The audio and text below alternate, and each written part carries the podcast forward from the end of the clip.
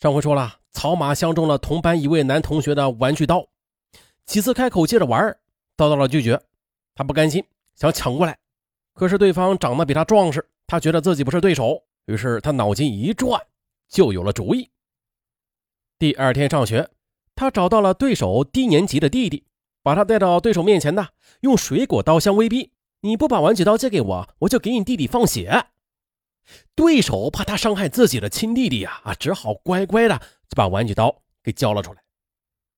不过这事儿后来让老师知道了，把家长也都找来了。继父很生气，哎呀，这不是土匪的做派吗？于是回到家里，先是用武力惩罚打了他一顿，接着又语重心长的教育他说：“孩子，你想要什么东西，咱们得靠劳动自己去争。”不属于自己的东西啊，咱想都不该想的，更别说拿刀去逼着人家硬要了。这继父是草马在生活上唯一的依靠了，并且他在少年的时候还是能够听得进长辈的管教的。草马就连连点头，表示今后啊再也不会做这样的事了。可惜的好景不长，几年之后，在草马还没有成年的情况之下，继父也撒手人寰。曹马接下来就面临着由谁来监护的问题。然而呢，无论是父亲方面的骨肉亲戚，还是母亲方面的姻缘亲戚，没有一个人愿意正式接纳这个没人管的孩子。孤苦伶仃的他离开学校，要么在某亲戚家住几天的东跑西颠，要么干脆的和社会上的流浪儿为伍。这下啊，离开了学校，没有了家教。在饥饿感的驱动之下的曹麻，那一度的被继父化解的抢夺的烈性，又开始了可怕的回归和膨胀。别管用什么法子，能弄到钱，那就是硬道理的理念，开始统领他的整个思维。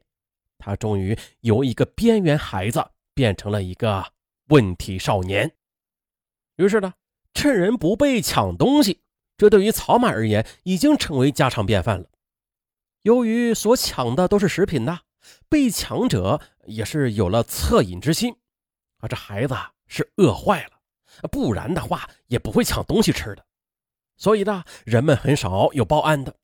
可是他人的宽容并没有让曹马浪子回头，相反倒是激发了他干大事、弄大钱的犯罪欲望。二零零二年。十七岁的他每天都在寻找着侵害他人让自己获利的办法。用他的话来讲，这是发财的门路。最后，同是流浪儿的几个同伴一致向他推荐绑架有钱人的办法。那电视剧里边那个《插翅难逃》里边的那个张世豪，他不就是靠绑架来发家的吗？曹马他瞬间的就接受了这一罪恶的推荐。他就开始思谋绑架。他原本是打算呢，在自己的家乡鹤岗市作案，啊，毕竟啊，本乡本土的，谁家有钱，谁家没钱，他大致了解。但是呢，后来他又改变了主意，决定去外地帮人挣钱。那这不是说什么兔子不吃窝边草啊，而是他觉得自己在自家门口作案，这毕竟这脸儿太熟了，容易被人认出来。于是，经过仔细的筛选，他决定在双鸭山市动手。来到双鸭山市之后的他，只逗留了三天，他就选定了一个目标，就是一个从衣着穿戴上给人家境富足感的小女孩。于是，他就在一个黄昏的拐弯之处，用小刀一通逼迫，将其挟持到了郊区的一个废弃用的东楚的粮食商贩遗留的地窖子里边去了。然后又用女孩的手机给他家人打电话，索要赎金一万元。那个时候拥有一万元钱，那就是他最大的梦想了。可是有时候啊，这表象他是欺骗人的。被绑架的女孩的家境并不像曹马所想的那样的富足，相反，她反而是一个在温饱线上沉浮的家庭。一万元的赎金，他们是不可能立刻就拿得出来的。无奈之下，被绑架的女孩的父母只好报警了，求助民警。公安机关对于绑架案向来是高度重视的，双鸭山市刑警迅速出动，很快的就锁定了郊区的呃草马和人质的藏身地点，完成了对草马的抓捕，成功的解救了人质。考虑到草马尚未成年，以及他没有撕票杀害人质的主观愿望和客观结果，双鸭市法院从轻判处他有期徒刑八年。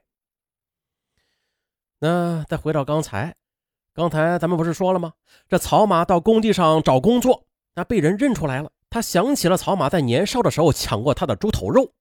哎呀，晦气啊！找工作找到自己抢过人的手里。嗯，草马觉得自己很倒霉，他觉得肯定是没戏了。正想转身离去呢，不料招工的负责人却说：“哎呀，你也是啊，从小就没有人管，年纪又不大啊，这手脚就受了肚皮的支配啊，抢这家抢那家的。”啊，最后才进去的。哎呀，你现在也已经长大成人了啊，应该干活养活自己了。好吧，这样吧，我录用你了，走吧，去看管资料库，也该正儿八经的工作，攒钱娶媳妇了。草马没有想到，哎呦，这负责人居然会不计前嫌、以德报怨的来宽恕自己，于是他的心里就充满了感激。可是。他的感恩的心态与常人那是不同的，他是这样想：将来我如果当绑匪的话，绝对不会绑架他的家人的，那这就是报答了。于是，在工作之余，呃，这草马的思想就进入了另外一种角色的状态了。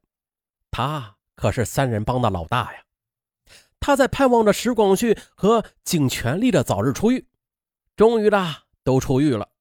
景全力赶到鹤岗市之后的三个人在饭店里大吃大喝一顿，算是草马和石广旭为其接风。之后，草马就在工地上给他们找了份零活干。啊，消停的干了半个月，这景全力的懒惰的细胞就开始复苏了。他就在工作之余开始偷懒了，有时候趁着人不注意，就躲到无人看到的角落上，地上这么一躺，哎，来上这么一觉。有一次，他从自己干活的泥浆区域又溜到了运送砖材料的吊车作业区，啊，在砖堆的中间躺下了，呼呼的就睡着了。啊，也就在这个时候，大吊车来了，开始来装这堆砖。司机准备将吊板放到警全力睡觉的地方，可是，在放之前呢，他就先自己在驾驶的操作室里观察了一下，哎。没有看到这砖垛跟脚处还躺着呃警全力，就开始缓缓的降落吊板。快要降落到地面的时候，经验丰富的司机他的感觉很敏感，突然觉得这吊板似乎被什么东西阻挡了这么一下，他立刻的就停止了降落，把吊板又上升半米之后的又喊来装卸工人过来查看。装卸工人过来之后的，哎呦呦呦，这下面怎么躺个人呢？啊，这才啊把依然还在酣睡的景全力给唤醒了。司机见后很是后怕呀，幸亏自己敏感，否则非得弄出人命来不可。景全力涉险的第三天，这石广旭，嘿嘿，他也闹出了笑话。石广旭原本他就有偷懒的习惯的，啊，在警权力的影响之下，他也学会了偷奸耍滑。嗯，他总是用上厕所为由头，离开钢筋作业区，溜到装卸区躲清静。他就这么往那些今天不会起吊上运的材料箱里这么一钻，啊，或者是睡个懒觉呀，或者是听听 MP3。这天也凑巧了，石广旭钻进了这个材料箱。那原定是明天起运的，可是由于临时有了变故，起运时间提前了。当大吊车将材料箱子吊起来的时候，石广旭这才感觉到不妙了。哎，可是他除了砸箱子制造响动之外的，也没有任何的其他好办法了。材料箱被吊到楼顶，工人们围过来准备打开箱子呢。哎呀，都被里边传出来的声响吓了一大跳。战战兢兢的开启了箱子之后，嚯，变戏法呢！这是，这箱子里边钻出了一个石广旭。啊，他们觉得很奇怪。哎，你怎么会在这里边啊？呃，啊，我给你们表演个大变活人。切，走了，走了，走了，走了。很快的，两个偷懒的人闹出了笑话，在工地上不胫而走了。面对这种情况，身为两个领导的草马无法再保持沉默了，他必须实行纪律处罚，否则一旦传到工地上层领导的耳中，那么自己这两位兄弟就只有被辞退的份了。自己必须的先下手为强，咱们就来一个明罚暗保。